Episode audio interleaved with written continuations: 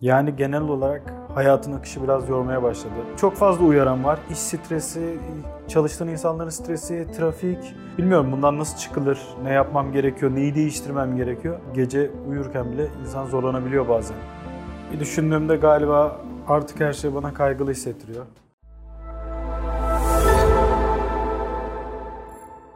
Merhaba dostlar, ben klinik psikolog Barış Gürkaş. Nasıl hissettim programında bugün zihni rahatlatıp kaygıyı biraz azaltmayı konuşacağız. Pek çoğumuz kaygılarımız yüzünden bu dünyada kendimizi evimizde ve güvende hissedemiyoruz.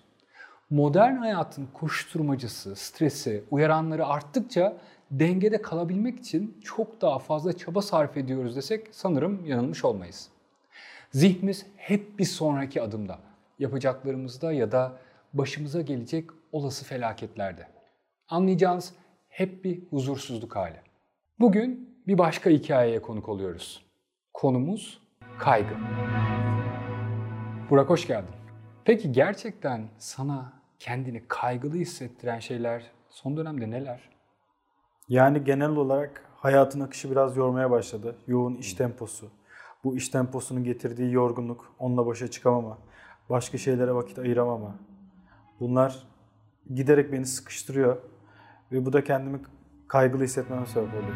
Normal şartlarda stresin ve kaygının ideal yani optimum seviyede olması işlevsel bile olabilir. Fakat bu durumda kaygı seviyesi ideal seviyenin üstünde gibi duruyor aslında. Böyle olunca sosyal hayatını, ilişkilerini, uykunu, yeme düzenini etkileyebiliyor bu durum. Stres ve kaygı aslında hayatın normal ve kaçınılmaz bir parçası. Aslında bakarsan etrafında tüm insanlarda var olan evrimsel bir duygu bu. Ortadan kaldırmak istemeyiz hiçbir zaman bunu. Atalarımız kendilerini vahşi yaşamdan korumak ve hayatta tutabilmek için kaygı duygusuna sıkı sıkıya tutunmuşlar aslında. Kaygı sayesinde kendilerini korumaya almışlar. Yiyecek bulmuşlar mesela. Bu duygu aslında onları hayatta tutmak için motive eden, harekete geçiren bir durum haline almış. Çok fazla uyaran var. İş stresi, çalıştığın insanların stresi, trafik, gündem vesaire bunların hepsi birleşince bir de çok da zaman idaresi olmayınca insanda. E, bunlar ciddi anlamda kaygı yapıyor. Normalde hayatın akışı içinde belki de kaygılanmayacağın şeylere bile anladığım kadarıyla kaygılanıyorsun. Evet. Çünkü aynı zamanda diyorsun ki hayatın akışı içinde zamanımı yönetemediğim için daha fazla kaygılanıyorum. Belki de zamanımı yönetebilsem. Evet normalde yapacağım şeyler e, giderek üstüne geliyor insana. Bilmiyorum bundan nasıl çıkılır, ne yapmam gerekiyor, neyi değiştirmem gerekiyor. Bu konu biraz yoruyor beni. Hatta gece uyurken bile insan zorlanabiliyor bazen. Modern hayata baktığımızda hala kaygıyı motivasyon amaçlı kullanıyoruz. Bunu söyleyebilirim. Proje yetiştirmek, günün e-maillerini cevaplamak, para kazanıp hayatta kalabilmek için kaygı duygusuyla motive olmaya çalışıyoruz. Bir şekilde bizi harekete geçiren bir şey bu. Kaygılandığımız için yataktan kalkıyoruz mesela öyle düşünebilirsiniz. Ancak kaygının yoğun boyutları motive edici olmaktan çıkıp anksiyete haline kadar dönüşebiliyor. Kaygı bozukluğu haline kadar dönüşebiliyor. Bu durumda motive etmenin aksine günlük hayatımızı zorlaştırıyor ve yataktan çıkamaz hale geliyoruz aslında. Kaygıyı elbette ortadan kaldırmak istemiyoruz. Bu duygudan fayda gördüğümüzden de bahsettik zaten size. Ancak onunla nasıl başa çıkacağımızı ve işlevsel boyutlarda tutacağımızı bilmeye de ihtiyacımız var. Bu dönemde yaşadığın şeylere şöyle bakacak olsak, tehlike altında hissedeceğin somut bir tehdit var mı bak. Etrafında bir tehdit var mı? Yoksa en büyük tehdit düşünme biçimin mi? En büyük kaygın aslında olacaklarla ilgili, yarınla ilgili düşüncelerin mi ona bir bak. Bazen düşünme eyleminin içinde o kadar kayboluruz ki düşünme eyleminin kendisi sorunun kendisi olur. Yani aslında bir şeyleri değiştirdiğinde sanki düzeleceğini de düşünüyorsun. Yani belki zamanını yönetirsen, belki düşüncelerini değiştirirsen, durumlara bakış açını değiştirirsen ama aynı zamanda da fiziksel olarak sende bazı belirtileri çıkmaya başlamış. Uyku ve benzeri gibi. Doğru mu anlıyorum? Evet, insan onları değiştirince bazı şeylerin değişeceğini düşünüyor ama onu değiştirecek bir enerji de lazım. Bu enerji de günlük koşturmadan çok da kalmıyor. Ve sonra bu akışın içinde yuvarlanmaya başlıyorsun. Yuvarlandıkça bir kaygı topuna, oradan da kaygı çığına dönüşüyorsun. Zihninde beliren düşünceler temsili olarak başında olsun bir şekilde duygularını ortaya çıkartır. Eyvah işten kovulacağım düşüncesi ya da projeyi yetiştiremeyeceğim düşüncesi içinden belki kaygıların çıkmasına, yükselmesine sebep olur ve fizyolojik olarak belli tepkiler verir vücudun. Belki kalp atışların hızlanır, belki hareket etmek istemezsin, yorgunluk hisleri olur ve davranış olarak da bunun sonucunda düşünceler, ruh halini ve davranışı şekillendirecek olsa hareketsizliğe doğru ya da aşırı harekete doğru şekillendiren bir hal almamıza sebep olur. Bu bahsettiğim akışı fark etmek yani düşüncelerin, ruh halin ve davranışın birbiriyle etkileşimi içindeki akışını fark etmek oldukça önemli. Eğer kaygıların sine odaklanman gerektiği anda uyumaya çalışırken ya da en keyif aldığın ortamda yakalıyorsa bunları düşünmek için doğru zamanın şu an olmadığını hatırlatabilirsin mesela kendine. Yani bunun tetikleyiciliğini fark edip şu an bunu düşünecek bir durum yok. Şu an arkadaşlarımla oturuyorum diyebilmelisin. Bunun için seni kaygılandıran durumları, düşünceleri not edip kenara park etmek önemli tekniklerden biri. Peki sana son dönemde kendini kaygılı hissettiren şey nedir? Bir düşündüğümde galiba artık her şey bana kaygılı hissettiriyor. Çünkü yoğun bir tempoda yaşıyorum ve birçok şeyi yetiştiremeyeceğim düşüncesi ya da eksik kalacak düşüncesi. Ve bu aslında kaygılandıkça daha da kaygı, bir sonraki kaygı, bir sonraki kaygı ve muhtemelen düşüncelerin içinde kaybolup gidiyorsun bunları düşünürken. Evet yani şey gibi mutlu bir anında bütün düşünceler nasıl sana mutluluk getiriyorsa bu kaygılı durumdayken de bütün düşünceler ve bütün aktiviteler bana kaygılı ve belirsizlik düşündürüyor. Böyle durumda insan bir kaygı ikliminin içine girdiğinde baktığı her yerden bir kaygı çıkartır. Evet, sanki bir şey olumsuz gidecekmiş gibi, bir şey yetişmeyecekmiş gibi. Bunları düşünüyor insan. Ve bu yetişmeyecek dedikçe bu sefer toleransın her şeye karşı düşmeye başlıyor. Yani işin belki... Yani nasıl olsa yetişmeyecek o zaman biraz şurada uzanayım. Birazdan başlarım. Diyorsun zaten o zaman yetişmiyor. Yani çünkü kendi itkini kaybetmiş durumdasın. Mesela bir düşün. Tam şu anda aklından geçen düşünceler neler? Yakalamaya çalış. Beni dinlerken bile belki şu anda aklından bazı düşünceler geçiyor. Bu bana fiziksel ve duygusal olarak nasıl hissettiriyor onu da fark et. Belki yarın yapman gereken bir şey bir yandan sana diyor ki hadi şimdi yapalım, hadi şimdi yapalım şeklinde zihninde dönüyor. Bunu belki şu şekilde ele alabilirsin. Mesela bu düşüncelerin belirdi ve içinden çıkamadığın bir durum içindesin. Bunu yazmayı analiz ederek daha kolay bir şekilde rahatlama sürecine geçirebilirsin. Mesela sütunlar halinde yazabilirsin. Analiz etmek için sana yardımcı olur. Aklımdan geçen düşünceler neler? Bu bana nasıl hissettiriyor? Ve bunun yerine aslında mantıklı olarak ne düşünebilirim şeklinde birkaç sütun halinde bu düşünceleri analiz etmek bile onların belirginleşmesini sağlar. Hatta sana şöyle bir şey de söyleyebilirim.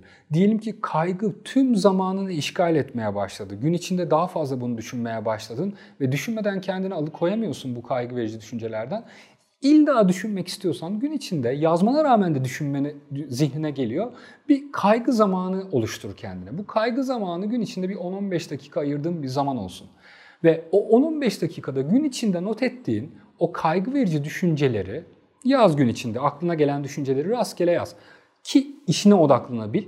O kaygı zamanında 10-15 dakika boyunca kendine oluşturduğun yerde, köşede, belki bir sehpanın köşesinde, belki bir kanepede, bir odada Sadece onları düşün. Ama bunu düşünüp bitirdikten sonra bu zamanı bir dur levhası çıksın gözünün önünde. Bu bir sembolik olarak gözünde belirsin. Ve o, o zaman dur. Ve o levha gün içinde de kaygı verici düşünceler aklına geldikçe gözünde bilirsin mesela. Yani ertelemek daha sonra bir yaşam şekline dönüşüyor. Hmm. İnsanın yaşamasını zorlaştıran bir yaşam erteledikçe birçok şeyin daha da bitmemeye başlıyor ve bunlar birbirini sıkıştırıyor aslında. Hı hı. Ve bu sıkışma seni biraz daha baskılıyor. Bu baskı sonucunda hiçbir şey üretememeye başlıyorsun. Böyle sonsuza doğru ya bir kaygı bir döngüsünü oluşturmuş evet. oluyorsun aslında. Evet. Yani anladığım kadarıyla bir şeye başlıyorsun. Belki başlamaktan kaygılanıp başlamamayı tercih ediyorsun. Uzandıkça, yattıkça, belki erteledikçe ya da evi toparladıkça, temizledikçe e, başlamamak için bu sefer e, başlamadığın için kaygılanmaya başlıyorsun. Başka, başlamadığın için kaygılanmaya başladıkça e, bir aslında kaygı dediğin senin tabirinle kaygı yumağına dönüşmeye başlıyorsun. Evet. Yani şimdi bir işi yapacak olsam onu ertelemek için evi temizlerim. Evi temizleyecek olsam onu da erteler başka bir şey yaparım. Yani o bulunduğumuz işe odaklanmakta insan çok zorlanıyor. Peki bu sana nasıl hissettiriyor böyle bir şeyin içinde olmak? Yani daha da mutsuz, ve kaygılı hissediyor insan. Böyle durumlarda kimi zaman düşünceler, stres ve kaygı seviyemizi o kadar arttırır ki kaygı anında gerçek bir tehlike varmış gibi bedenimizde bir dizi tepkiler olur. Mesela kalp atışlarımız hızlanabilir bazen, nefesimiz sıklaşabilir, terleyebiliriz. Kaygı evrimsel demiştik zaten daha önceden. Aslında beynin gerçek bir tehlike var sanıp en ilkel reflekslerden olan savaş, kaç ya da dona kal refleksini vermeye hazırlanıyor o anda. Yani ortada gerçek bir tehlike varmış gibi algılıyor o düşünceleri. Kaygı ve stres bu denli arttığında nefesini ve bedenini yavaşlatarak başlayabilirsin sakinleşmeye. Aynı zamanda gerginleşen kaslarını da gevşetebilirsin. Mesela şimdi birlikte yapalım isterseniz. Bunu 4-7-8 tekniğiyle anlatabilirim size. 4-7-8 tekniği nefesin alınışı ve verilişi ile alakalı. Şimdi şöyle dik bir oturuşta duralım. Dik bir duruşta dururken ayak tabanlarımız yere değsin. Ve bu esnada bırakın kendinizi oturduğunuz yere gevşetin iyice. Dilerseniz gözlerinizi kapatabilirsiniz ya da hafifçe açıkta kalabilir. Sırtınız düz, ayak tabanlarınız yerde ve nefesinizin bedeninizdeki akışını takip etmeye başlayın. Burnunuzdan girişi, soluk burnunuzdan tüm vücudunuza dağılışı ve geri çıkışı. Ve tüm dikkatiniz nefesinizde. Şimdi nefesimizi 4 saniye boyunca içimize doğru çekeceğiz. Şimdi birlikte çekiyoruz. 7 saniye içimizde tutacağız ve bu esnada kaslarımızı da sıkabiliriz. Nefesimizi tutarken ve bir süre sonra nefesimizi verirken kasları gevşetin. Tüm vücudunuz gevşesin.